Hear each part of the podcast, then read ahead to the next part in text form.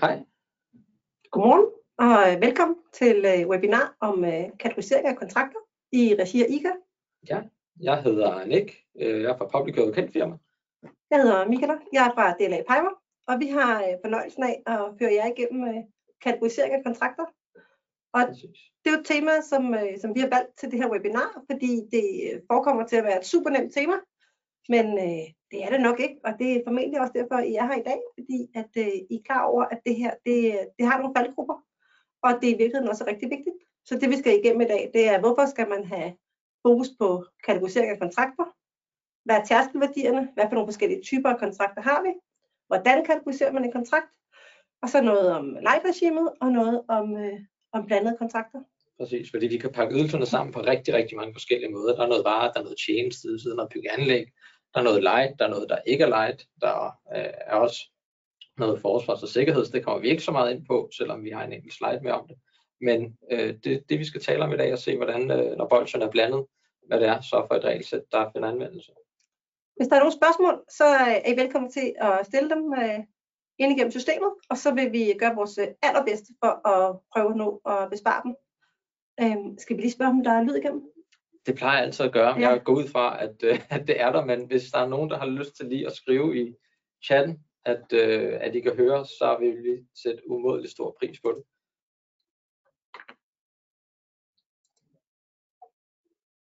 Der er lyd. Okay. Perfekt. Det er rigtig godt. Nu så kan vi egentlig komme videre. Hvorfor den her fokus på, på kategorisering? Øhm, og det er jo øh, grundlæggende set, fordi vi har øh, udbudsreglerne, som gælder for kontrakter, som er over tærskelværdierne. Øhm, og hvis vi ser på, hvad det er for nogle kontrakter, som er udbudspligtige, så er det dem, som vi kalder for offentlige kontrakter.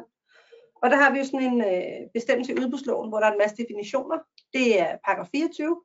Og i paragraf 24, nummer 24, for at gøre det nemt, så er der sådan en definition, som siger, at øh, det, der er en offentlig kontrakt, det er en gensidig bebyrdende kontrakt, som indgås skriftligt mellem en økonomisk aktør og en eller flere ordregiver, og som vedrører udførelsen af et byggeanlægsarbejde eller levering af en vare eller en tjenestydelse. Så vi har så de her tre overordnede kategoriseringer, byggeanlæg, varekøb og tjenesteydelser. Og jeg synes egentlig, at bestemmelsen her er, er ret fin og ret sjov, og den virker jo, når man læser den, øh, sådan relativt simpel og, og let forståelig, men ikke desto mindre, så er det faktisk en af de bestemmelser, som har voldt rigtig, rigtig mange vanskeligheder, blandt andet når vi har talt om prisindhentninger. Fordi hvornår er noget gensidigt byrdende? Øh, hele skriftlighedskriteriet, er, skal, skal tingene være skriftlige, før man omfattes udbudsreglerne, og så hvis vi indgår en mundtlig aftale. Øh, det er ikke så meget det, vi skal tale om, men det er bare for at sige, at der ligger en masse elementer i den her øh, passus, som, øh, som egentlig har betydning for, hvad det er for et regelsæt, der skal benyttes, og om man kan køre ved siden af det klassiske udbudsregelsæt. Mm. Øh, så, så den her bestemmelse er i det sig selv, og så kommer der nogle flere yderligere definitioner, som vi skal lege lidt med, som gør tingene lidt sjovere. Og jeg tænker, det der med, hvad der er en gensidig bebyrdende kontrakt, det er et helt tema for sig, så det springer vi over på nu. Ja, Er der ikke og noget med, at I har lavet noget om det før? det har vi. Vi har, vi har haft en, øh, et arrangement i regi af ICA, hvor vi har talt om prisindhentning og hvad der skal laves, så det bliver gentaget øh, på et senere tidspunkt. Øh, så det, øh, det volder rigtig, rigtig meget. Øh, øh, ikke besvær, skulle jeg til at sige, men øh, det, det giver mange sjove overvejelser om, hvornår noget falder inden for eller uden for udbudsreglerne. Øh, og også en, en ret øh, fin praksis, man kan hive frem både fra klagen under domstolene, som ikke altid går øh, i, i samme retning. Mm. Så der, der er mange overvejelser der. Men Mhm. det er ikke temaet for i dag. Nej. Så lad os holde stud i sporet, og så øh, gå hen til tærskelværdierne. Fordi i virkeligheden så er tærskelværdierne nok noget af det, der gør, at den her kategorisering, den er rigtig vigtig. Der er jo øh, lige blevet offentliggjort øh, nye tærskelværdier på kommissionen, og de gælder fra 1. januar 24. Så øh, de værdier, I kan se nu på, på sliden, det er dem, der gælder om, øh, om fem uger. Øh, fordi vi tænkte, at øh, det var lidt mere sådan, hvad kan man sige, øh, up to date, end at tage dem, som ophørte om fem uger. Øh, men der er altså ikke de helt store ændringer. Det, Det er meget fremsynet. Det er meget Det er fremsynet. meget fremsynet. der kan vi se, at øh, bygge- anlægskontrakter, de har en øh, tærskelværdi på 41,2 millioner. Det var før i tiden øh, 41,1, så det var ikke meget, der er sket. Så det betyder, at værdien for, hvornår at en bygge- og anlægskontrakt skal i EU-udbud efter udbudslovens afsnit 2, det er afhængigt af, om den har en værdi på 41,2. Og, som vi kan se på de her tærskelværdier, så er der jo øh, et meget, meget stort spænd fra, fra i hvert fald tjenesteydelser og varer op til øh, bygge- og der er også et, et spænd øh, fra, øh, fra de, de lavere værdier så op til det sociale og specifikke tjenesteydelser, det vi kalder light udbud. Så det har jo ret stor betydning, mm. hvordan øh, ydelserne pakker sammen, og hvad det er for et regelsæt, øh, det, det peger på, når man egentlig har blandet kontrakter, som vi skal tale om i dag, fordi man jo, jeg synes ikke, at jeg vil sige, man kan slippe for reglerne, men man kan i hvert fald øh, overgå til et mere lempeligere regelsæt, øh, hvis det er noget, som fagnes af light-reglerne, eller hvis man holder sig under de, øh, de 41 millioner kroner, mm. øh, knapperne op, og man siger, at det her det er byggeanlægsarbejde, så er vi over i et, et andet, øh, lidt mere øh, processuelt øh, lettere regelsæt, altså tilbudsloven øh, typisk. Så det man kan sige, det er, hvis vi har en, øh, en kontrakt, som for eksempel er på 20 millioner kroner, og vi er usikre på, om det er en bygge- anlægskontrakt, eller om det er en varekøbskontrakt eller en tjenestydelse, så vil det afgørende være øh, den rigtige kategorisering, for at vi enten får lagt den som et byggeanlægsarbejde, så vil den ikke være EU-udbudspligtig, men i stedet for at skulle gennemføres i licitation efter tilbudslovens regler, men hvis det i stedet for er et varekøb eller en tjenestydelse, så vil den skulle i EU-udbud efter udbudslovens afsnit 2, fordi den overstiger tærskelværdien på 1,6 eller 1,0, afhængig af om ordregiver øh, ikke er en del af den statslige, statslige myndigheder, eller er en del af det. Og det betyder også, at der er nogle, nogle grænsetilfælde, hvor man øh, mere eller mindre berettiget kan være i tvivl om kategorisering af kontrakten. Og hvis man har en kontraktværdi på 20 millioner, og man øh, fejlagtigt kategoriserer den som et byggeanlægsarbejde, uanset at den ikke er der, så sker der i virkeligheden det, at vi laver en ulovlig direkte tildeling i strid med udbudsreglerne, fordi vi ikke sender den i udbud, som vi skulle gøre, når det retmæssigt var et varekøb eller en tjenesteydselskontrakt. Og det er jo super ærgerligt, for det er jo den alvorligste overtrædelse. Men om den anden vej, hvis vi har en kontrakt, som vi fejlagtigt har kategoriseret som en varekøbskontrakt for eksempel, men som retmæssigt var en byggeanlægskontrakt på 20 millioner, så har vi lavet et udbud, og det sker der sådan set øh, ikke noget ved, men vi har jo så lavet en stor administrativ byrde på os selv, som vi ikke behøvede. Og så er der jo også den forskel, at der er jo nogle særregler i forhold til tilbudsloven, f.eks. i forhold til, øh, til åbning af tilbud, som vi så nok ikke ville have opfyldt, hvis vi havde kategoriseret den som en, en varekøbskontrakt. Men det værste er selvfølgelig de situationer, hvor man underkategoriserer den. Altså man siger, at det er et byggeanlægsarbejde, selvom det ret beset er et varekøb eller en tjenestydelse. Præcis. Og, og det vi skal se på, det er, hvornår er det så det ene og det andet. Og der er ikke én regel, som, som hjælper os i alle sammenhæng. Det er lidt blandet alt afhængig af, hvad det er for øh, ydelser, der, der pakkes sammen. Det første, vi skal se på, det er jo byggeanlægskontrakterne. Mm. Øh, og vi havde en definition i nummer 24, nu går vi ned i nummer 23. Ja. Øh, nummer 24, det var en offentlig kontrakt i sin helhed, og her der graver vi så et spadestik dybere ned og ser på, på hvad der så karakteriserer en offentlig byggeanlægskontrakt. Øh, og det er jo hentet direkte fra udbudsloven. Det er jo kilden selv. Ja, det må man sige. Den siger, at der er nogle, øh, nogle aktiviteter, som er direkte nævnt i et, øh, et bilag. Dem kommer vi tilbage til.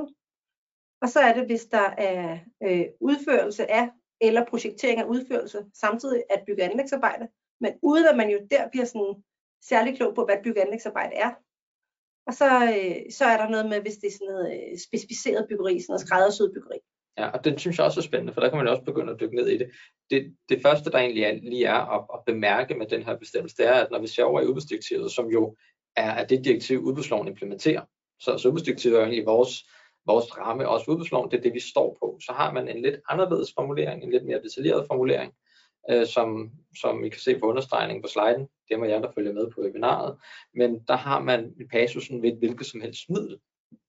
Øh, og det fagner jo enhver konstruktion, som handler om opførelse af byggeanlægsarbejde. Det, det sådan, tager sigte på primært, det er jo, hvor man har et byggeri, som ejet af en privat bygherre, men som eksempelvis lejes ud gennem en længerevarende lejekontrakt til, øh,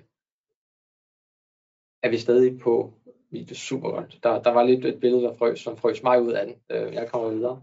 Men, øh, men, men det jeg nævnte før, det var, at hvis man har en privat bygherre, der opfører et byggeri, som så lejes ud til, til en, en ordregiver, jamen så fagnes det som udgangspunkt stadigvæk af reglerne, så er det stadigvæk en byggeanlægskontrakt i udbudslovens forstand. Det, der er, er spændende i den her sammenhæng, det er, at det fagnes, hvis det er noget, som den ordregivende myndighed, som vi kan se, har afgørende indflydelse på. Og så kan man begynde at lege lidt med tingene igen. Øh, jamen hvad så, hvis man øh, har et byggeri fra en privat bygherres side, man har en intention om at indgå en langvarig lejeaftale som ordregiver, men man har ikke en afgørende indflydelse på byggeriet. Mm. Falder vi så uden for, for regelsættet?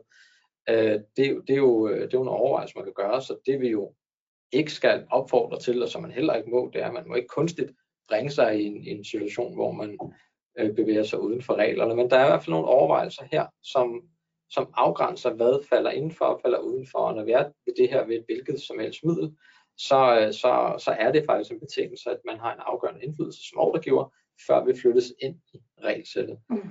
Øh, der er også en, en refleksion i forhold til tilbudsloven fra tidligere, som vi ikke skal komme så meget ind på nu, men, men, øh, men, men de her lidt øh, specielle aftaler, som handler om, om, øh, om lejeaftaler, om et byggeri, de lever et, et, øh, ikke et særligt liv, man kræver måske lidt ekstra bevågenhed for at finde ud af, hvilket regelsæt man egentlig hører hjemme i at der er ikke nødvendigvis en en til parallelitet mellem øh, tilbudsloven og hvad der er bygget anlægsarbejde under, under udbudsloven. Altså det, Nej, det er der, tæt på, men det er ikke 100 procent. Nej, der, der, den er lidt ulden formuleret, og der, der tror jeg heller ikke er sådan fuldstændig øh, sådan enighed. Tidligere var det sådan, at de her særlige aftaler, som jeg nævnte før, øh, ikke var omfattet af udbudsloven. Det vil sige, hvor en privat bygherre opfører en ejendom, øh, som, som man så efterfølgende lejer som ordregiver, hvis den i øvrigt holdt så under tærskelværdien. Hvis den kom over tærskelværdien, så var det opfattet, fordi vi i udbudsdirektivet, også det gamle, havde den her bestemmelse med et helst middel. Øh, jeg synes, det er lidt mere udenformuleret nu mm. øh, i, i tilbudslovens afgrænsning af bygge øh, kontrakter. Så det, øh, det, det er i hvert fald noget, som man lige skal, skal være ekstra opmærksom på, om man kan holde sig uden for reglerne, hvis man med de her særlige konstruktioner holder sig under tærskeværdien. I kan godt høre, at det lyder lidt teknisk, det lyder lidt komplekst, øh, så det, det er nok her, man, man lige skal øh, have en, en eller anden lampe, der, der lyser, så man ved, at her skal der være en nærmere afdækning af det. Det er ikke lige så simpelt som andre områder, hvor det er sådan helt oplagt en byggeanlægsaktivitet, og hvor at det, det er jer som ordregiver, der egentlig finansierer øh, aktivitet. Men jeg synes jo, det er lidt interessant, det der med den forskel, der er på, hvad der er beskrevet i udbudsdirektivet, og hvad der er beskrevet i udbudsloven. Efter min opfattelse, så er det, der står i udbudsdirektivet, i virkeligheden nok bredere, end det, der står i udbudsloven, som er mere nogle eksempler på det. Ikke?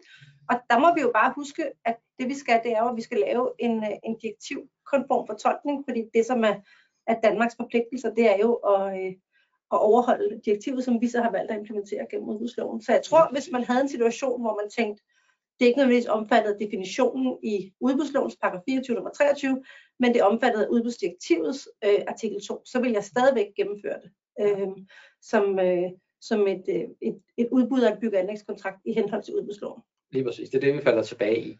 Øh, og hvis vi så ser videre i, i, i nogle eksempler på, hvad der så er byggeanlægsaktiviteter, øh, så er der jo nogen, som, som ret oplagt må siges, jamen mm. det er jo en byggeanlægsopgave.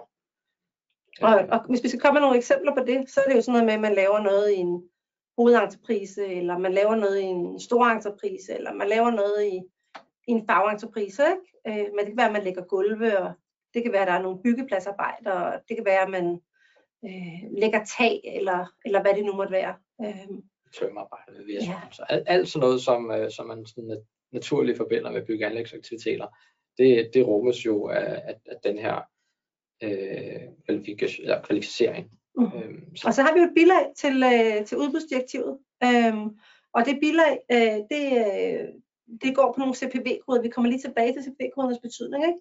Men det oplister, hvad det er for nogle øh, CPV-koder, som er, er bygge- og anlægskontrakter. Og, og den slide, som, øh, som I kan se her, den er måske lidt svær, og, lidt svær at, sådan, at læse på. Men det, man kan se i den, det er, at vi har en opdeling, hvor vi har nogle hovedgrupper, og vi har nogle grupper, og vi har nogle undergrupper, og, øh, og der kommer så nogle eksempler på, hvad det så er, som er omfattet af det her. Så der er for eksempel sådan noget som øh, nedrivning af bygninger, hvor I kan se det som, som det nederste.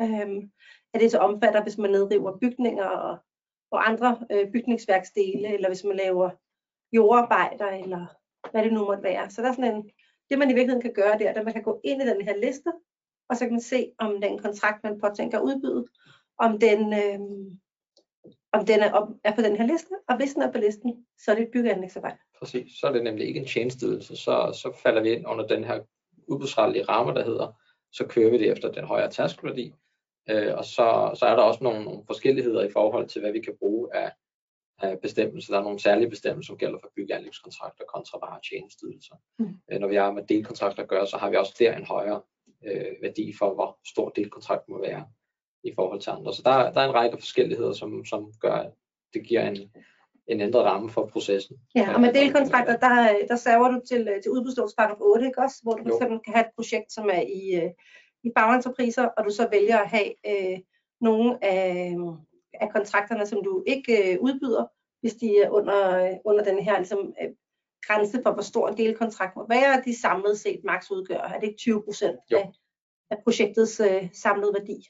Præcis, og, og så kan man jo faktisk øh, tage og, og tildele uden iagtagelse af de detaljerede procedurregler, fordi man holder sig inden for den ramme. Øh, og når det bygger anlæg, så er rammen højere end på varetjenestydelse, som sagt.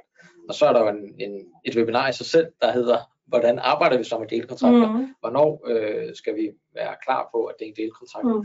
Øh, hvordan beregner vi øh, værdien, og hvornår kan vi gøre tingene? Så det, øh, det, er, øh, det er faktisk en, en, en overvejelse værd, men der er en fleksibilitet i delkontrakter, som faktisk ofte anvendes inden for byggeanlægsområdet, fordi der er så mange forskellige delelementer, øh, som et byggeanlægsprojekt jo indeholder. Øh, det indeholder jo typisk også øh, selvfølgelig varer. Øh, hvis det er et større byggeri, så er der jo en, en lang række øh, leverancer, som man arbejder med, som kan være bygherreleverance, det vil sige, mm. hvor det giver selv stiller noget til rådighed for øh, en entreprenør. Øh, men det vi falder tilbage i, det er det, det, det her bilag, der faktisk styrer os hen imod, hvad det er for en type ydelse, og ikke så meget vores egen opfattelse af, hvorvidt noget er byggeanlæg eller ej. Mm. Øh, så, så start med, med bilaget, det er, en, det er en klar opfordring. Der er nogle steder, hvor det er så oplagt, at det her har vi at gøre med en byggeanlægsaktivitet, at det faktisk øh, ikke er noget, man skal bruge så meget tid på, men det er faktisk ikke altid. Ja. Øh, der er... Jeg skal lige kunne, øh, jeg skal lige over for at slide. Ja. Yes. Det er sådan meget mekanisk øh, digital øh, øvelse i dag. Men nu har vi skiftet slider, og jeg håber, I kan se de røde rammer. Øh, det her, det er stadigvæk, øh, stadigvæk det, det bilag, der definerer, øh, hvad det er for aktiviteter, der kategoriseres som bygge- anlægsaktiviteter. Øvelsesdirektivet det er bare nede i en, en anden undergruppe. Og så kan I se, at vi har en opsplitning i, i den kolonne, der hedder bemærkninger, øh, og dem, der følger med på, på podcast, de skal så spidse ører, fordi de kan jo ikke se det. Men, men der har man også en angivelse af, hvad undergruppen ikke omfatter. Det vil sige, vi har en positiv øh, opløsning, og så har vi en negativ afgrænsning ja. i det samme bilag. Og så en negativ afgrænsning for nu at være rigtig, rigtig fantastisk. Så har man også en yderligere undtagelse til undtagelse. Ja, du får lov til det, så, så du lige får betonet negationerne rigtigt. Ja, det, det tror jeg, jeg skal spare jer alle sammen for. Men, men det, der jo er interessant her, det er også en synliggør, at vi har at gøre med et regelsæt, hvor der eksempelvis her hvor vi taler præfabrikerede bygninger, er en, en sådan mere diffus tilgang til, med det, er det en byggeanlægsaktivitet, eller er det ikke? Når vi skal købe en pavillon, er det så en vare, øh, eller er det ikke? Og når man læser det her helt umiddelbart, så kan man jo øh, forledes til at tro, øh, at, at en pavillon altid er et varekøb, men hov, der er et eller andet med, at hvis den er lavet af beton, så er det ikke. Så man har en eller anden Og så er der også noget med, hvem der har produceret den. Præcis. Om det er øh, egen produktion, eller om det ikke er egen produktion. Så det bliver noget sværere end som så. Ikke? Og hvad er en egen produktion egentlig? Ja. Øh, så, så der er en, en kategori her, som ikke fuldstændig giver sig selv, og som kan være lidt, øh, lidt kvaler, når man skal vurdere, om vi falder ind eller udenfor, og som jo har direkte betydning for, om man skal køre efter det mere proceduretunge regelsæt. Det skal man jo, hvis det er en vare, så rammer vi hurtigt de, de 1,6 millioner, mm. Kontra om vi kan lege i, i byggeanlægsramme, som jo hedder, øh, som hedder langt mere op i 41 ja. øh, millioner. Så det, det er for at sige, at der er nogle ydelser, som er fuldstændig oplagte. Her mm. der er, det, der er det klart en byggeanlægsaktivitet, men der er også nogle ting, som ikke er fuldstændig logiske, mm. som falder uden for kategori. Øh, og, og pavilloner er bare et super godt eksempel, ikke? fordi det er, altså, det er en pavillon, vi skal bruge, fordi skolen skal renoveres, og så skal vi have et midlertidigt klasselokale for eksempel. Og den, øh, den kommer på en eller anden truk med kran, og så bliver den, øh, bliver den hejst ned, og så bliver den, øh, bliver den sat i nærheden af, i nærheden af skolen. Øh, men altså, det ligner jo en bygning. Ja. Altså, det er jo en bygningskonstruktion, men det er jo en bygningskonstruktion, som er præfabrikeret og som formentlig ikke er lavet af beton. Og... formentlig ikke. Og det er typisk den, den leverandør, den entreprenør, man har, som egentlig også øh, på en eller anden måde leverer, ja, ja. eller involveret så, så på ydelsessiden og på, på aftalesiden, så er der måske ikke de store variationer, i hvert fald ikke på praktikaliteten. Man har dialogen med sin entreprenør om, om det her arbejde, så skal det levere nogle pavilloner, men, men hov, vi har egentlig to forskellige kategoriseringer mm. øh, i, i, inden for samme ramme, inden for samme byggeprojekt som udbudsretligt deler øh, os op i de her to spor. det er, det er i hvert fald en overvejelse værd, øh, at man lige genbesøger det her bilag, når man har med lidt, lidt mere øh, aparte ydelser at gøre, eller ting, som ikke naturligt hører hjemme i, mm. i den, det, vi opfatter som bygge- opgaver. Øhm, og det er bare en, en af flere, man kan jo sådan set selv tage det her bilag og, og kigge det igennem. Der er også nogle andre ting, som, som, som kan give anledning til overvejelse. Ja, installationsvirksomhed og så videre. Ja. Men, Var det nok om pavilloner? Nej, det synes jeg faktisk ikke, men, øh, men du, du afskærmer fra, at jeg kunne tale om pavilloner resten af dagen. Det er jo, øh, ej, jeg synes, det var fint, det var for at synliggøre øh, de her lidt, lidt, øh, lidt gråzoner, der kan være. Men du vil gerne videre, kan, kan ja, ja, ja, jeg lige har fokus på, på tiden i det her. Ja, ja. ja. Der er jo lang tid tilbage. Der er lang tid tilbage. Der er, lang tid tilbage. Der er to timer og 20 minutter, er det ikke sådan? jo, præcis. vi, kører, vi kører på resten af dagen. Ja, lige præcis. Øh, for dem, der har lyst til det. Ja. Ej, vi har gode, øh, gode 40 minutter at gøre godt med. Øhm, jamen, så kan der jo være noget, noget projektering, som også, øh, som også kan være med. Og det, som er centralt der, det er jo, at øh, hvis, øh, hvis man ligesom laver projekteringen i den samme kontrakt som udførelsen af byggeanlægsarbejdet, så bliver det samlet set til en byggeanlægskontrakt. Øh, mens hvis man har projektering i en kontrakt, og man har øh, selve entreprisearbejderne, altså udførelsen i en anden kontrakt, så bliver projekteringskontrakten til en tjenestelseskontrakt, der skal udbydes efter de regler, og så bliver øh, udførelseskontrakten til en, øh, en, en entreprisekontrakt. Men hvad sker der så, hvis vi har en kontrakt, hvor at øh, projekteringsdelen økonomisk fylder mere end udførelsesdelen? Så kunne man jo godt tænke, om det så har nogen betydning. Men det har det sådan set ikke, fordi altså, hvis man har udførelse og projektering i den samme kontrakt, så er det definitorisk et bygge- anlægskontrakt samlet set, uanset ligesom, hvad hovedformålet måtte være, eller hvad værdien måtte være. Og det er en lille smule anderledes, end hvordan det ellers er, når vi har blandet kontrakter. Men det er fordi, vi direkte har bestemt i, øh, i paragraf 24 øh, nummer 23, at hvis projektering og udførelse ligger sammen, så er det et bygge- anlægsarbejde. Ja, det er dejligt nemt, at man på den ja. måde har truffet beslutningen. Ja, så behøver vi ikke det interne notat i den her sammenhæng, Nej. som vi ellers i mange andre sammenhænge kommer til at, at, ja. øh, at råde jer til. Men det er jo imponerende, det gik 21 minutter, før du sagde Det er rigtigt, det jeg, jeg, har også, jeg har også holdt mig tilbage. Jeg ja. tror, jeg ville have sagt det langt tidligere, men, men nu kom det på bordet, og jeg lover jer, at det bliver sidste gang i dag, at I hører det. Men det er også fordi, vi kan se, at øh, når vi kigger lidt praksis igennem senere hen, at så er det faktisk noget, som har betydning for klagenerne, og hvordan de opfatter det her. Og det er jo også det, der viser os, at der jo ikke er en objektiv sandhed, når vi arbejder med, med de her klassifikationer. Det er meget styret af, eller i hvert fald det har en stor betydning, hvordan man som ordregiver selv opfatter det, og hvordan mm. markedet også opfatter øh, en, given, en given kontrakt. Ja. Nå, er der, jeg synes egentlig, vi har jo, øh, vi har jo talt om det der med skræddersyet byggeri og sådan noget. Øhm, er, der, er der mere, vi skal sige om det, tænker du ikke? Nej, altså hvis, øh, hvis vi skal have fokus på tiden, og vi skal nok komme tilbage i noget opsamling, vi skal også nok komme tilbage i noget praksis, øh, og også en forklaring på, hvorfor jeg synes, at notater også her øh, er en god idé. Men der er jo masser af praksis, øh, både er primært fra, fra EU-domstolen sådan set, men på det her med, hvad der er skræddersyet byggeri, og hvad der ikke er, hvor ja. meget der skal til. Øhm, og det er jo sådan dybest set, at det er jo grænsefladen mellem, hvad er en helt normal specificering, som alle ville have krævet, og hvad er helt særligt for den her ordregiver. Men, men jeg synes, det der, det der er vigtigt at, hæfte sig det er jo, at i udbudsdirektivet, så, så har hvert ord jo en betydning. Så når man har brugt ordet afgørende indflydelse, og ikke bare indflydelse, så, så har det jo en betydning, når, øh, når vi arbejder med øh, kontrakter og skal vurdere, om de har en, en grænseoverskridende interesse, så er det jo en klar grænseoverskridende interesse. Så der, der er en, en yderligere kvalificering af, øh, hvor, hvor stor en indflydelse man skal have. Den skal have været afgørende. Ja, så, så man, det, det er ikke nødvendigvis, vi taler sådan 50-50, ligesom heller ikke er med klar grænseoverskridende. Der, der er sådan ja, den der kvalificering af, hvad skal der til, hvilket quorumkrav er der til det her, det, det afgøres. Ja, det er også derfor, det bliver så sjovt at lege lidt med, jamen, hvornår, hvornår rammer vi øh, sådan grænsen, eller hvornår går vi over i, at det her så er noget, der er mm. afgørende indflydelse. Igen, der er ikke nogen definition af det. Øh, det bedste råd herfra, det er, hvis man mener, at man ikke har en afgørende indflydelse på et givet projekt, og man er inden for den her kategori, øh, og derfor tænker, så behøver vi ikke overholde udbudsreglerne, fordi den ikke omfattes. Og øh, hvorfor er den ikke omfattet? Det er jo fordi, så bliver der for eksempel leje af fast ejendom, og det er jo undtaget udbudspligt efter måske paragraf 21, der er en bestemmelse, som, som undtager uh, lejekontrakter. Mm. Men hvor man stadigvæk har haft en dialog med bygherren om, hvordan tingene skal være, men, men ikke på afgørende vis, eller ikke på afgørende ledelse, men, men, øh, men, øh, men mm. det, det her, det notat også kommer i spil, hvis det er der, man er og man gerne vil holde sig ude, øh, ude af det, øh, og ikke øh, på den her kunstige vis, men fordi man oprigtigt mener, man ikke har haft en afgørende indflydelse på det, på trods af, at der har været en dialog og en møderække, og en eller anden form for kommunikation om, hvordan det her skal falde ud, og hvilke behov man jo har mm. øh, til, til det her byggeri.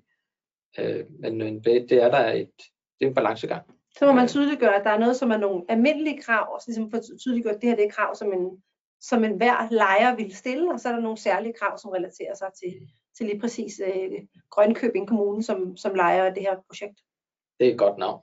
Det er et godt navn. Altså hvis der er en ny kommune her i landskabet, ja, som, der kommer. Så, så, kommer. Ja, så bliver det Grønkøbing. Præcis. Det, vi, vi sætter gerne ud af navnet, hvis det er. Men Grønkøbing Kommune, det, det tror jeg, jeg har brugt mange gange i bæredygtig indkøbssammenhæng, som Præcis. et eksempel. Klassisk, øh, klassisk case kommune. Ja. Nå, skal vi rykke til uh, tjenestekontrakter? Ja, det synes jeg. Øh, og afslutningsvis, så skal vi nok komme tilbage med en kort opsummering på bygge- og anlægskontraktsiden, fordi det er faktisk der, vi oftest render ind i, øh, i overvejelsen om, om det, det ene eller det andet. Og det er fordi, det er der, det har betydning. Fordi når vi taler om en vare og en tjenestydelse, så var vi jo tilbage at have den samme uh, tærskelværdi.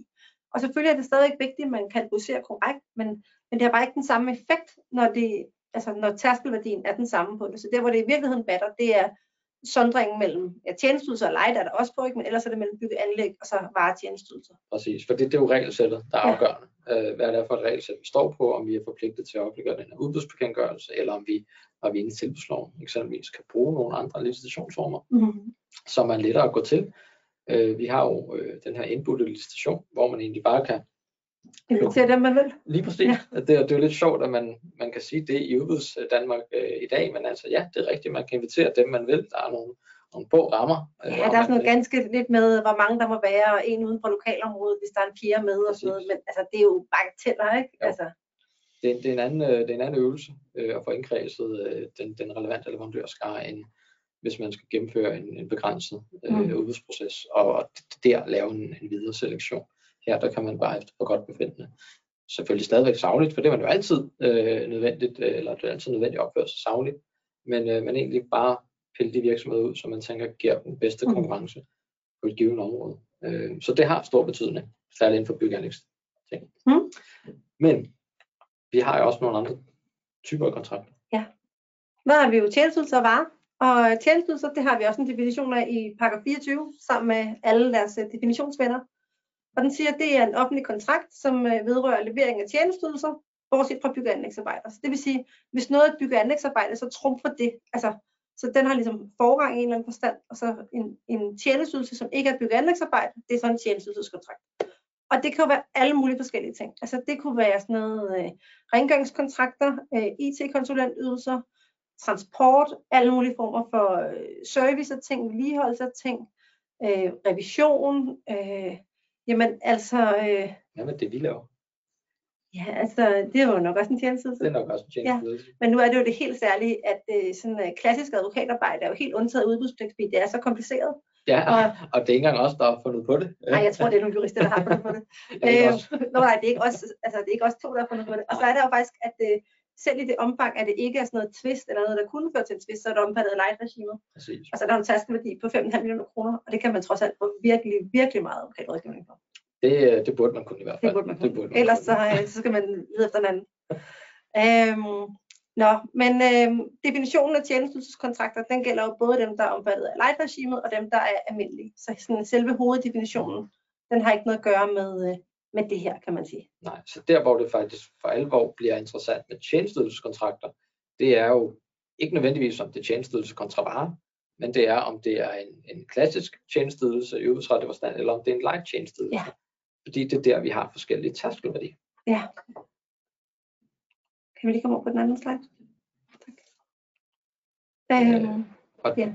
det, øh, den kommer en lille smule senere faktisk. Skal, vi hoppe, skal vi hoppe ned til den nu? Nej, det er fint. Okay. Jeg, jeg godt, øh, lad os bare have den som en cliffhanger. Okay, vi har den som en cliffhanger. Godt. Så har vi jo noget som er varekøbskontrakter. Øhm, og, og varer, det er jo sådan nogle, øh, det er noget, man kan røre ved. Så det kunne være sådan noget som øh, computer, det kunne være møbler, det kunne være fødevarer, det kunne være biler, faktisk også være øh, skibe. Øhm, så, så det er sådan en, en ting. Øhm, Hvad med et IT-program? Nu sagde du, det var ting, man kunne røre ved. Ja, okay. Det er fordi, jeg forestiller mig, at det kommer på diskette. Nå, ja, okay, det er rigtigt. Du er, du er sådan en Det var det, ja, den generation, ja. Øhm, jeg, plejer, jeg plejer at sige, øh, at folk ikke må hænge mig op på det, men et bygge anlægskontrakt, det er noget, hvor man har arbejdstøj på, og en vare, det er noget, man kan røre ved, og en tjeneste, så det er noget, som, man, øh, som er egnet til, man betaler for det i medgået tid. Og det er selvfølgelig super karikeret, men jeg synes ikke, det er sådan helt forkert.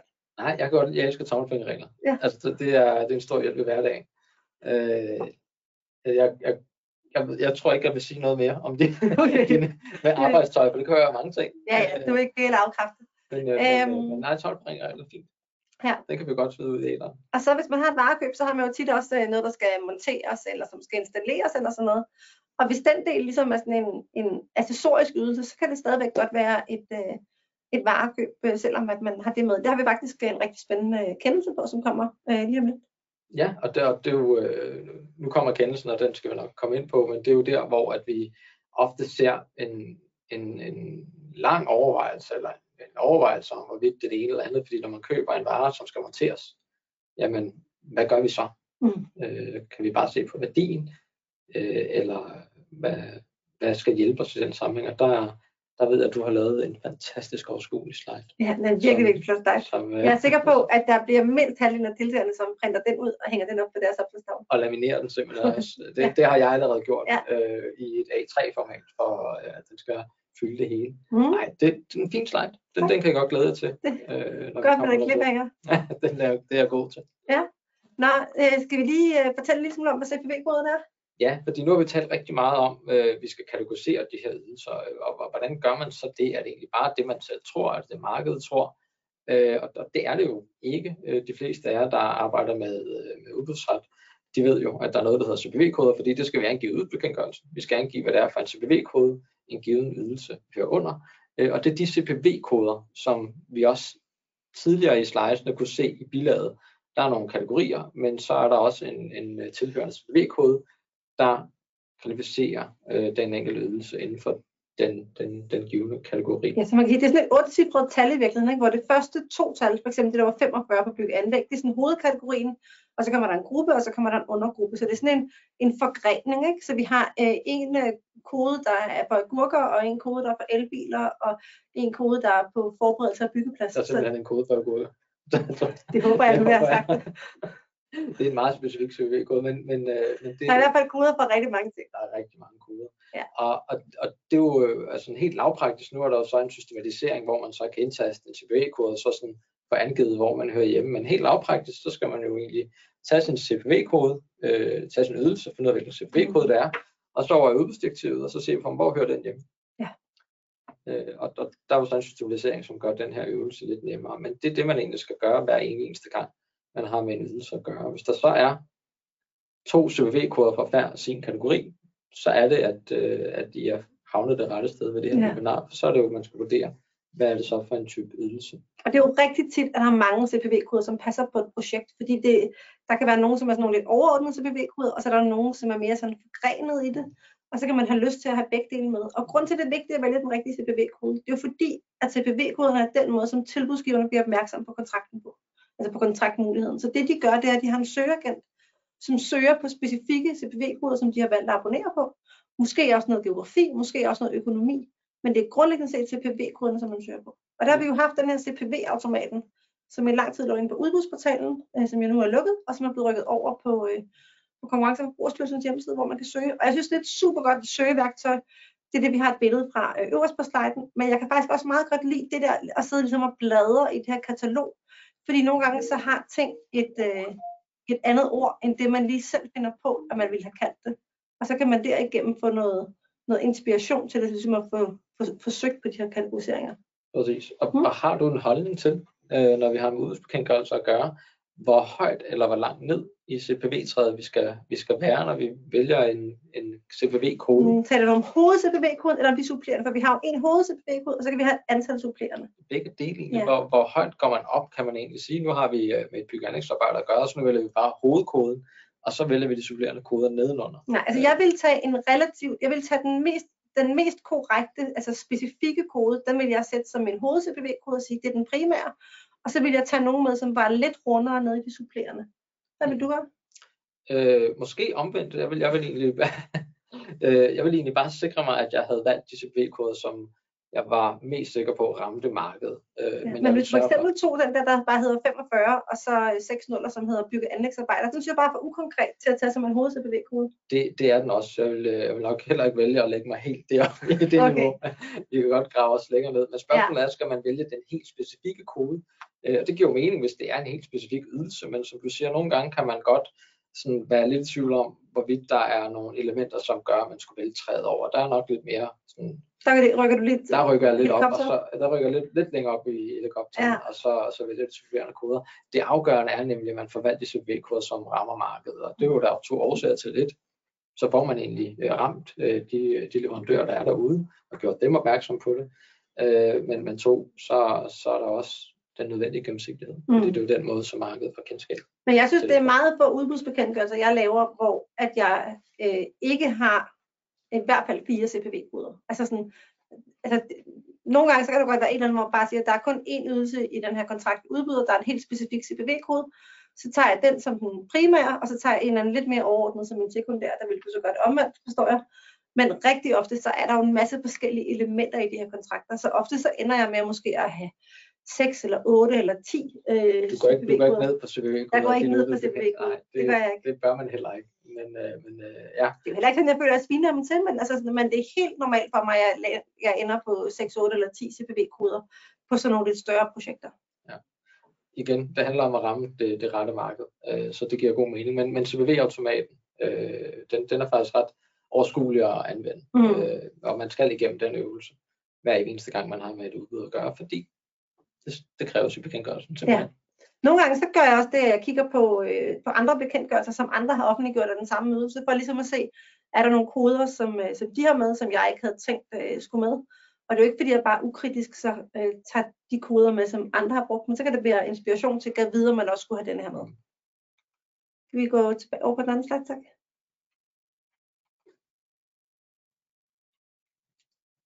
Perfekt.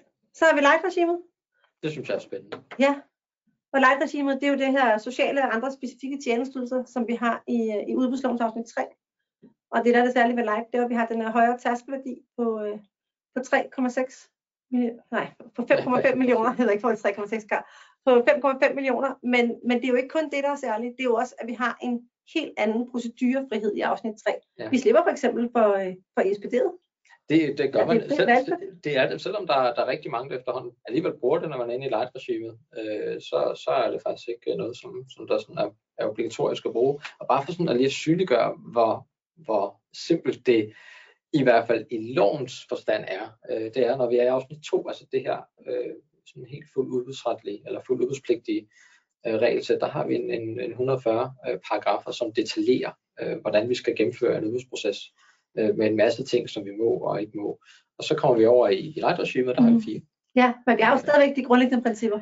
Ja, det har, men det har vi jo altid. altid. Ja, ja, men det var fordi, de fylder jo alligevel sådan en meget stor del af det, altså sådan samlet set. Men jeg er helt enig, og jeg synes faktisk, det der er lidt ærgerligt ved light regimet, det er, hvor mange, der laver light regime processer, som er super tunge. Det er jo lige præcis det, der er, er, er bøvlet, fordi vi har jo de generelle principper, og udbudslovens afsnit 2 er jo udtryk for, hvordan de generelle principper skal forstås. Mm, kodificering i et vist omfang. I et vist omfang, ja. Men hvornår er det så, at de principper er særlige for mm. afsnit 2, og ikke, øh, ikke universelle for udbudsprocesser i al almindelighed, og slide regimes. Det er, nok, det er nok forsigtigheden, der ofte fører folk mm. over i, at vi er nødt til at, gøre det på nogenlunde samme vis. Ja, og plejer, ikke? Altså hvis man gennemfører de fleste af sine udbud efter afsnit 2, så er det, man er vant til, så kan det godt være, at man lidt over, overtænker det, ikke? Mm. Øh, jo, men, men der er i hvert fald en anden procedurfrihed. Det er i hvert fald øh, sikkert, hvor, hvor vid og bred den er. Det er, jo, det, er jo så, øh, det er jo så det, man kan blive lidt i tvivl om nogle gange. Men fordi vi har en anden måde at gøre det på, fordi vi også har en, en anden offentliggørelsesmetodik, vi kan arbejde med nogle vejledende forårsmeddelelser, som kan danne grundlag for indkaldelse af tilbud, øh, sådan en særlig ting over i, i light-regimet. Altså, der har en funktion andet end kun en frisk forkortelse. Øh, så der er noget andet at lege med, og det har jo betydning så også for, øh, for taskeværdien. Også ja. fordi hvis vi så er under de 5,5 millioner, så er vi jo ikke engang derovre Nej. i, i udbudslovens øh, afsnit 3. Øh, så er vi jo nødt til at se på, om, om vi har noget klart grænseoverskridende. Øh, og hvis der heller ikke er det, så har vi jo øh, fri leg, skulle jeg sige, mm.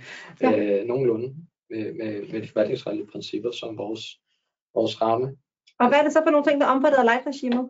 der er det sådan, at øh, der har vi helt specifikt oplistet i øh, bilag 14 til, øh, til udbudsdirektivet, hvad det er for nogle ydelser, som er, som er omfattet. Ja, og du vil nu læse dem alle sammen op. Jeg vil nu læse af dem alle sammen højt, alle CPV-koderne. Nej, men der har vi jo nogle, øh, nogle CPV-koder, som er dem, der står i øh, venstre side af bilaget, og så over i højre side, der har vi sådan en overordnet beskrivelse af, hvad det er. Og det er sådan noget øh, øh, sociale ydelser. Det er også sådan noget som øh, kantine, for eksempel, og sådan nogle ting. Øh, så, så der, der er rigtig mange forskellige ting, men det man jo så skal gøre, det er at starte med at finde ud af, hvad er det for en øh, CPV-kode, som øh, min kontrakt handler om, og så skal man gå ind og tjekke i bilag 14, om den CPV-kode, om den er oplistet i det her bilag eller ej. Og så er det i virkeligheden det, der er svaret på, om det er light eller om det ikke er light. Og hvis man så oplever, at man har CV-koder fra forskellige Ja, regimer, jamen, så er det jo, at, at man skal finde ud af, hvad gælder så for de blandede for kontrakter. de blandede kontrakter Ja. lige præcis. Og vi har jo faktisk en, øh, en lille kendelse om øh, det her med, om noget var en, øh, et light regime eller en ikke light regime. Og, øh, og det er jo sådan en, en tolkeydelse, øh, en tolkeydelse til, øh, til personer med, med hørehandicap. Og, øh, og grunden til, at den er, som var, var omtvistet, det er, fordi man har i light-regimet, der har man en, øh, en CPV-kode, som handler om øh, ansat medhjælp til, øh, til private øh, husholdninger. Øh, og det er, det er nævnt som en, øh, en CPV-kode, øh, som er under light-regimet.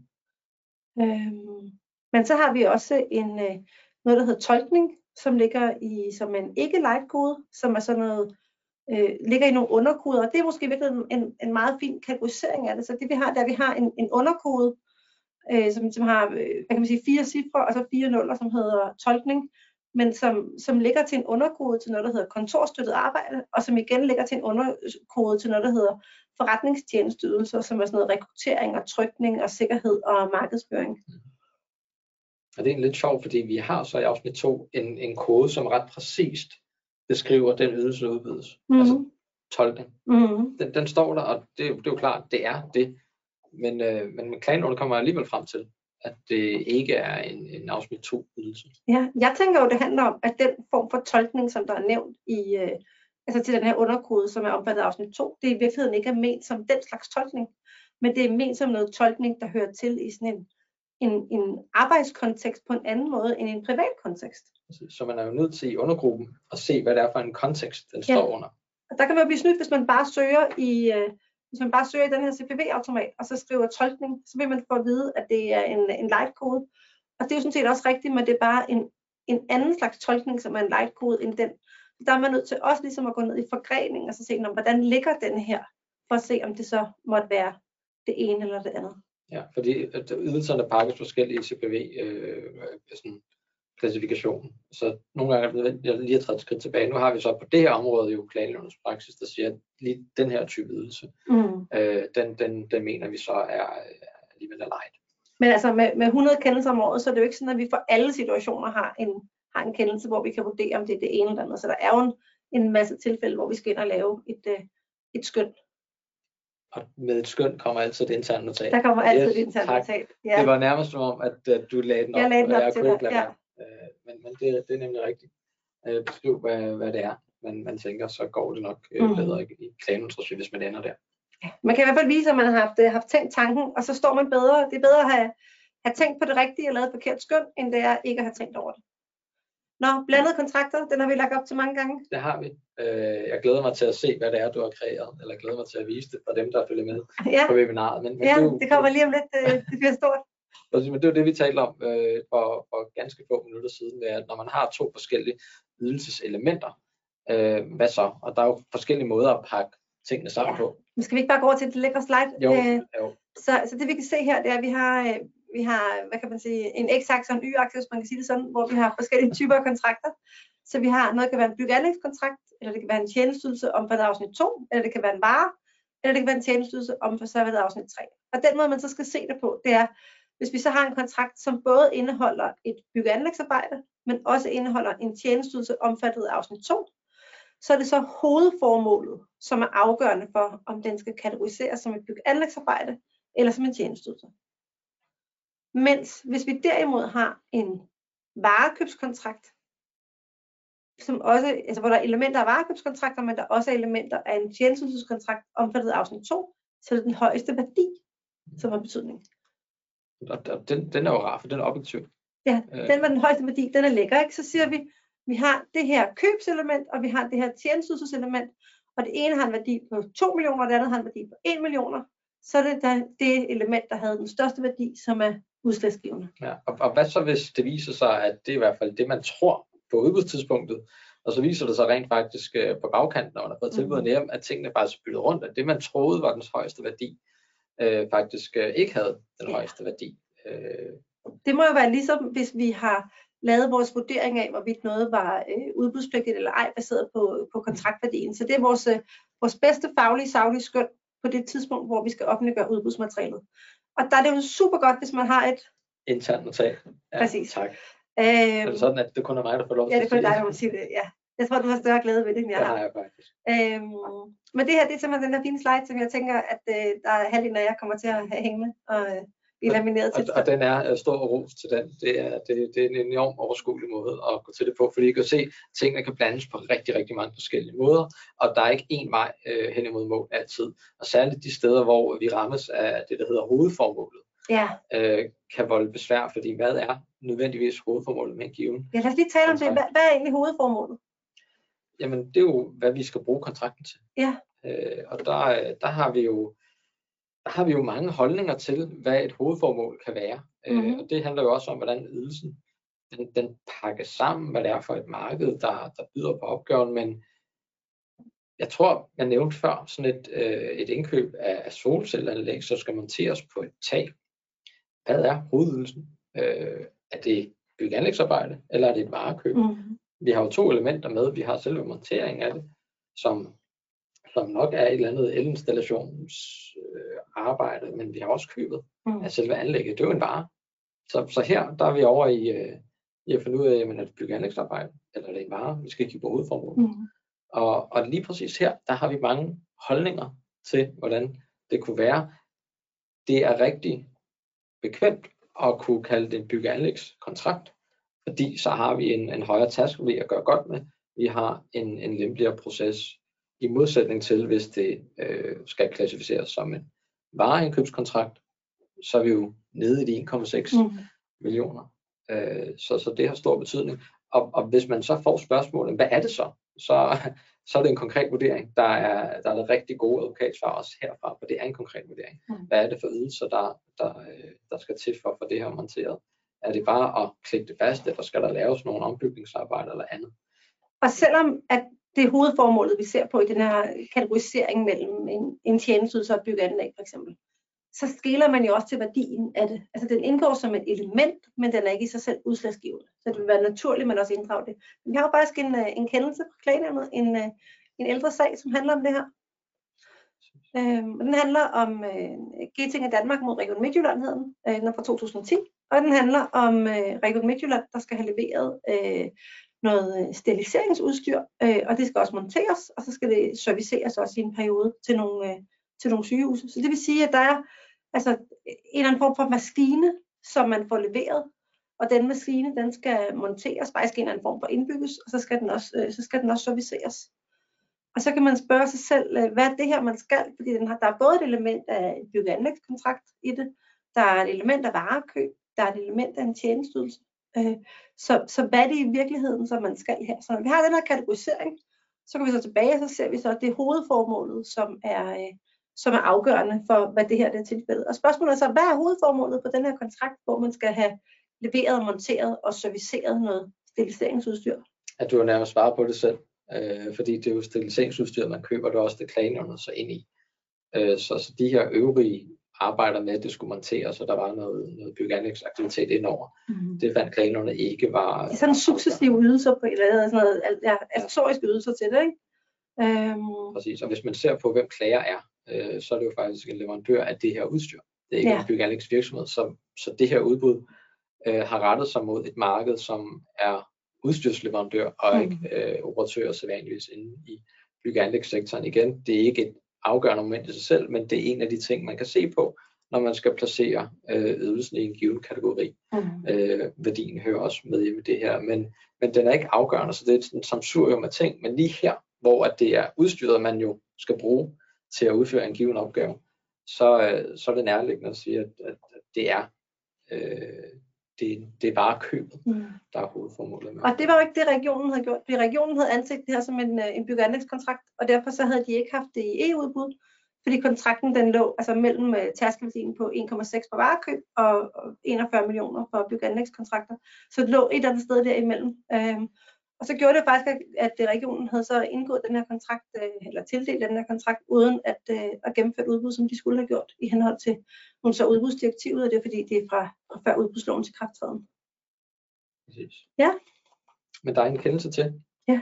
som, som også er, er, er rigtig fin, som egentlig øh, ender ud det modsatte sted, Mhm. mm. øh, på trods af, at, øh, at vi har en økonomi, der, der er meget tung inde på selve, selve varekøbssiden.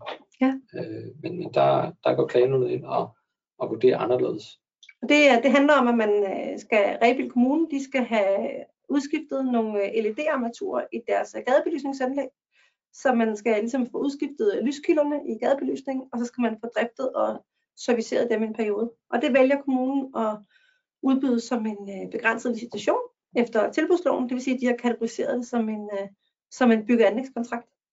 Øhm, og der er så en, øh, en tilbudsgiver, som, øh, som klager over, at øh, i øvrigt, øh, ja, Michael Wulff fra Philips Danmark, så også en vareleverandør, som klager over, at det her det skulle have været udbudt som en, øh, en, en varekøbskontrakt, og så ville den have skulle i, i EU-udbud, fordi værdien var godt nok lavere end tærskelværdien for byggeanlæg, men den var over tærskelværdien for, øh, for varekøb. Og i virkeligheden, når man kigger på sådan et faktum i det her, så synes jeg jo, at det her er meget lig den anden, altså den vi lige havde før med Gating i Danmark, med, øh, med steriliseringsudstyret. Der er jo sådan set ikke en stor forskel. Nej, det der, det der forstyrrer, når man ser på det, og det der egentlig nok også var, var sådan hovedsynspunktet fra, fra klagers side her, det var jo, at der var så stor et, et, øh, et, et spænd mellem værdien af varekøbet, og så selve den, den tjenestydelse, som var en byggeanlægsaktivitet, at det, det der gjorde, at det var nødvendigvis et varekøb. Mm. Det måtte have været et varekøb. Men, øh, men økonomien er jo ikke, netop ikke det afgørende, man ser på hovedformålet, og og det styrer klagenævnet benhårdt efter i, i den her sag, hvor man øh, ser ind i, jamen, installation af det her vejbelysning, det er det, der er hovedformålet. Det har vi øh, et, et bilag i udbudsdirektivet, der fortæller os, er en byggeanlægsaktivitet, Ja. øh, og, og så er den ikke længere. Så det vi gør her, det er virkelig, når vi rører tilbage i det der hovedbilag, som oplister, hvad der er bygge- og så fordi den her ydelse, den står eksplicit nævnt som et bygge- og anlægsarbejde, så overtrumfer det. Så i min optik, så synes jeg faktisk, at denne her har rigtig meget øh, sådan materiel sammenhæng med Gating i Danmark. Man får jo det modsatte udfald. Og det er jo formentlig, fordi det står direkte nævnt i bilaget, og derfor skal vi ikke diskutere, om, øh, om det er det ene eller det andet. Altså der står installation af, af vejbelysning nævnt som et bygge- og anlægsarbejde. Præcis. Men vi har set, der er jo, der er faktisk en relativt øh, stor mængde praksis på det her område fra klanernes side, og vi kan se i den, den praksis, klagenævnet har, at de faktisk tillægger det ret stor betydning, hvad det er, man har tænkt på, på det tidspunkt, man, man øh, lavede sin konkurrenceudsættelse. Havde man tænkt, at det her var en byggeanlægsaktivitet, havde man begrundet det, og kunne man fremvise øh, sin begrundelse i det her interne notat, øh, det her famøse efterhånden interne notat, men det er fordi, det har en betydning.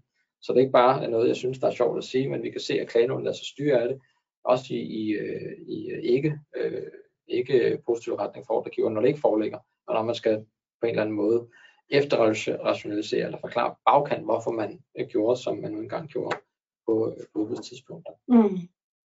Øhm, så så, så det, det, er ret, det er ret styrende, øh, synes jeg er en ret væsentlig ting lige at få skrevet ned, øh, hvad, hvad det er, der er årsagen til, at man kører efter tilbudsloven, øh, selvom man er over de her 1,6, Ja. Det er præcis.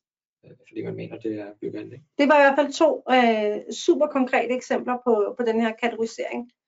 Øhm, så kunne vi også have nogle, øh, nogle kontrakter, hvor, som havde en ydelse, som var omfattet af udbudsloven, og som også havde nogle andre ydelser, som, øh, som ikke var omfattet af udbudsloven. Og dem, der ikke var omfattet, det kunne jo for eksempel være, fordi der var en, øh, en undtagelse i udbudsloven, som gjorde, at, øh, at, den, ikke, øh, at den ikke fandt anvendelse. Øhm, og hvad gør man i den situation? Jamen der skal man så se på, om man øh, objektivt set kan, øh, kan opdele den her kontrakt, øh, og ligesom tildele en, en separat kontrakt øh, for den ene eller, eller for den anden del. Øhm, og hvis man ikke kan gøre det, så går man tilbage, og så ser man på, på hovedformålet, og så siger, øh, altså vi, opdel, vi kan ikke opdele kontrakten, er hovedformålet så med kontrakten noget, som er omfattet af udbudsloven, eller er hovedformålet noget, der ikke er omfattet af udbudsloven. Så det er virkelig det samme, som vi har en blandet kontrakt, Ja. som har et byggeanlægselement. Det er det samme moment, der skal indgå i overvejelserne, selvom det er et, et andet område. Øh, vi arbejder med. Så det er sådan den, den samme tilgang heldigvis, at det gør jo en eller anden, øh, det, det gør tingene mere velkendte, øh, selvom vi ikke er over i byggeanlægs øh, regi. Mm. Og så kan vi også have kontrakter, som øh, både er omfattet af udbudsloven og af forsyningsvirksomhedsdirektivet.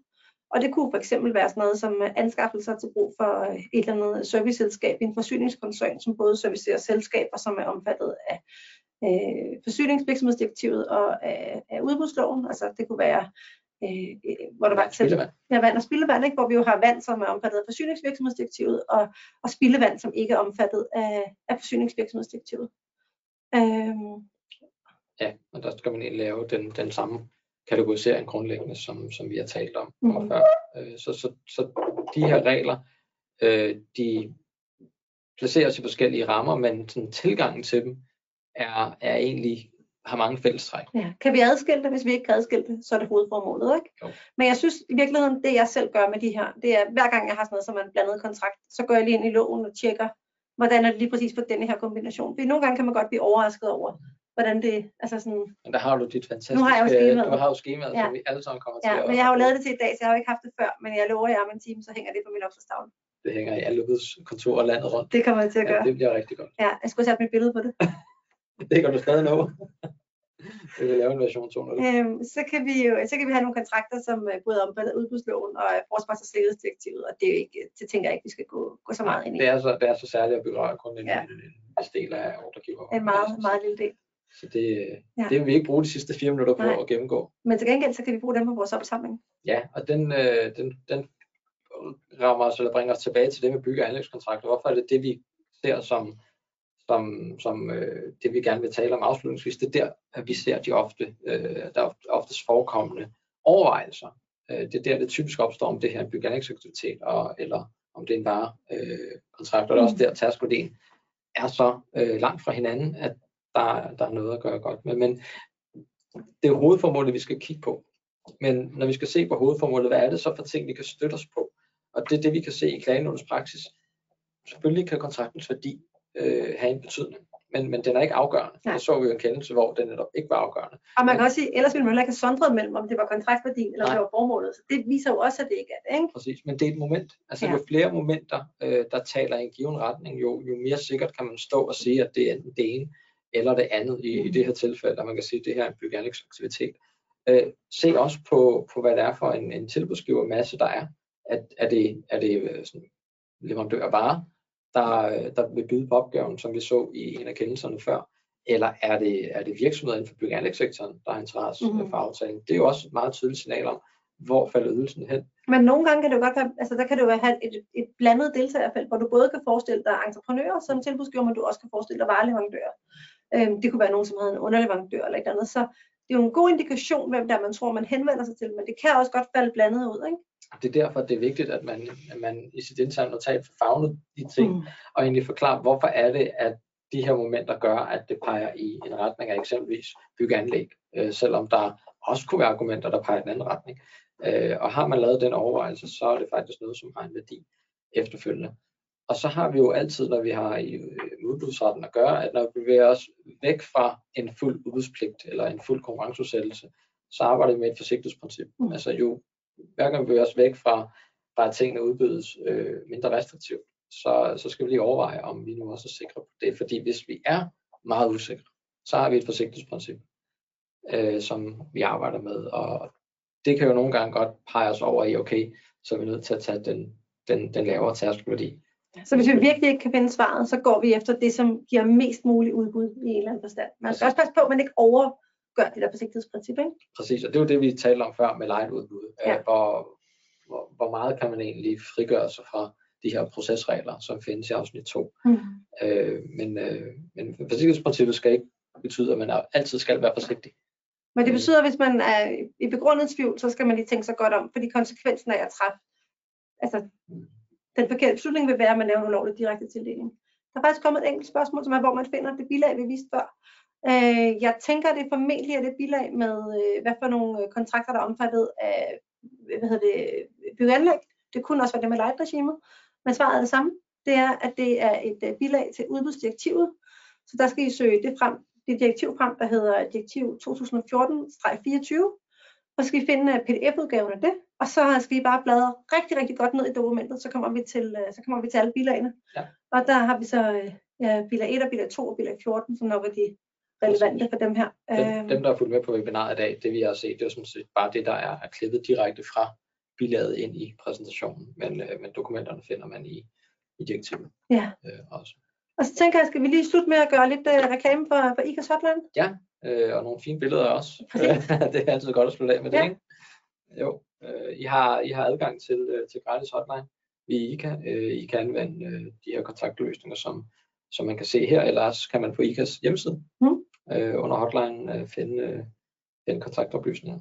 Ja, så det kan jo både være, hvis I har noget, der relaterer sig til, til det her webinar, eller noget, som i øvrigt relaterer sig til, til udbud og offentlige kontrakter og aktindsigter, tvister omkring det osv.